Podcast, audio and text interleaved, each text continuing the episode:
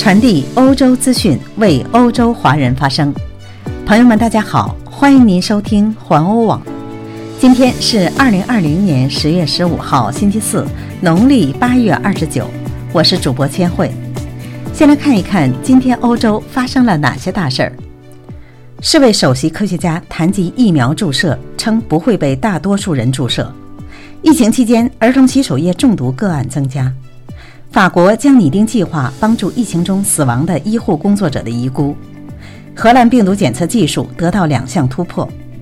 法国宣布公共卫生进入紧急状态。葡萄牙宣布进入紧急灾难状况。荷兰外交部发布了关于葡萄牙的旅行建议。以上就是今天的主要内容。下面请您收听详细内容。世界卫生组织首席科学家斯瓦米纳坦预计。即使有了获得批准的新冠疫苗，人们也不会进行大规模的注射。他谈到疫苗接种顺序时说：“大多数人都同意这应该开始于护理人员，但即使疫苗在那儿，也必须先看谁最有风险，然后是老人等等。一位年轻人可能要等到2022年。”出于安全的考虑，美国强生公司和英国、瑞典的阿斯利康公司有两种有前途的疫苗将在测试的阶段被推迟。斯瓦米纳坦警告说，尽管目前的每日死亡人数在五千人左右浮动，但比大流行初期高峰期间每天记录的七千五百人的死亡人数要少。不过，全世界的感染人数正在上升。这位科学家说，这也将导致死亡人数的增加。下面我们再来刷新一条资讯：西班牙政府今天表示，疫情期间因误食洗手液中毒接受治疗的儿童数量骤升。呼吁家长将洗手液放在儿童触及不到的地方。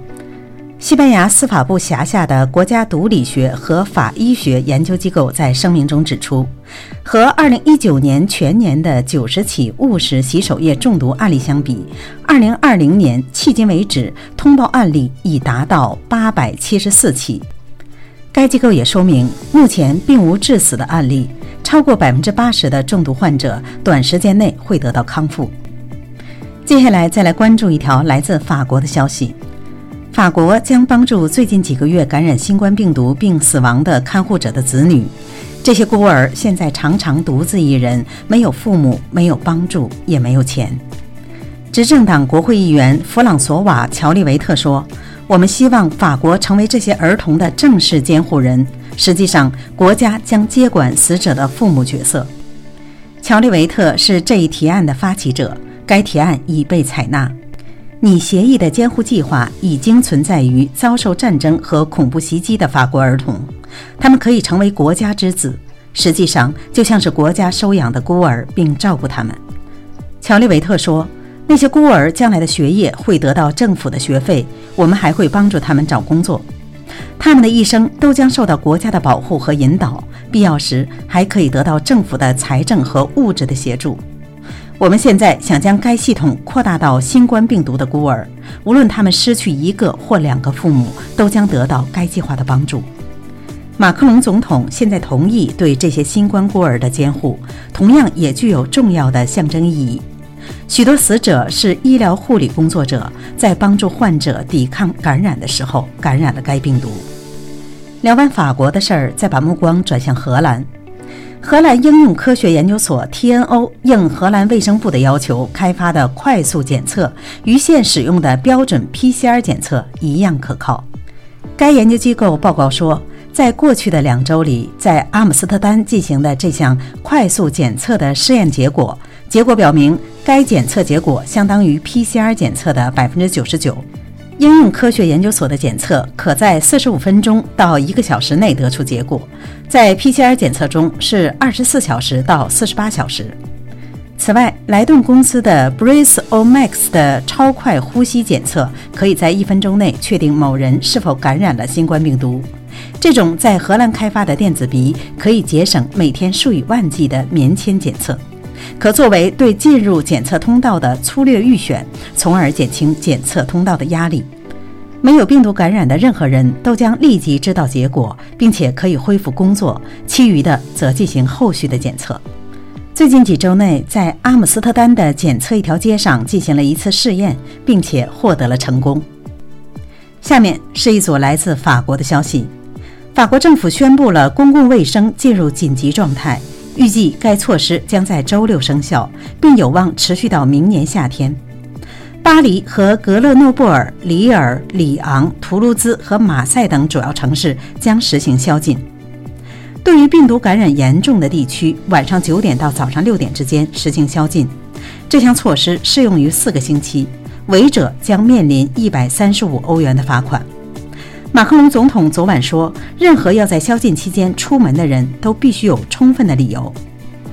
为了遏制第二波疫情，可在房屋中聚集的人数也受到了限制。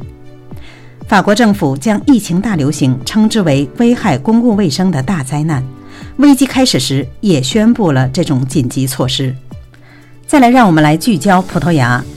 由于感染数量的急剧增加，葡萄牙政府周三宣布将整个国家处于紧急的灾难状态之中。虽然到目前为止，葡萄牙已经应付了这次危机。但通过宣布灾难状况，政府将有权严厉限制人民在该国的行动自由，并采取其他严厉措施。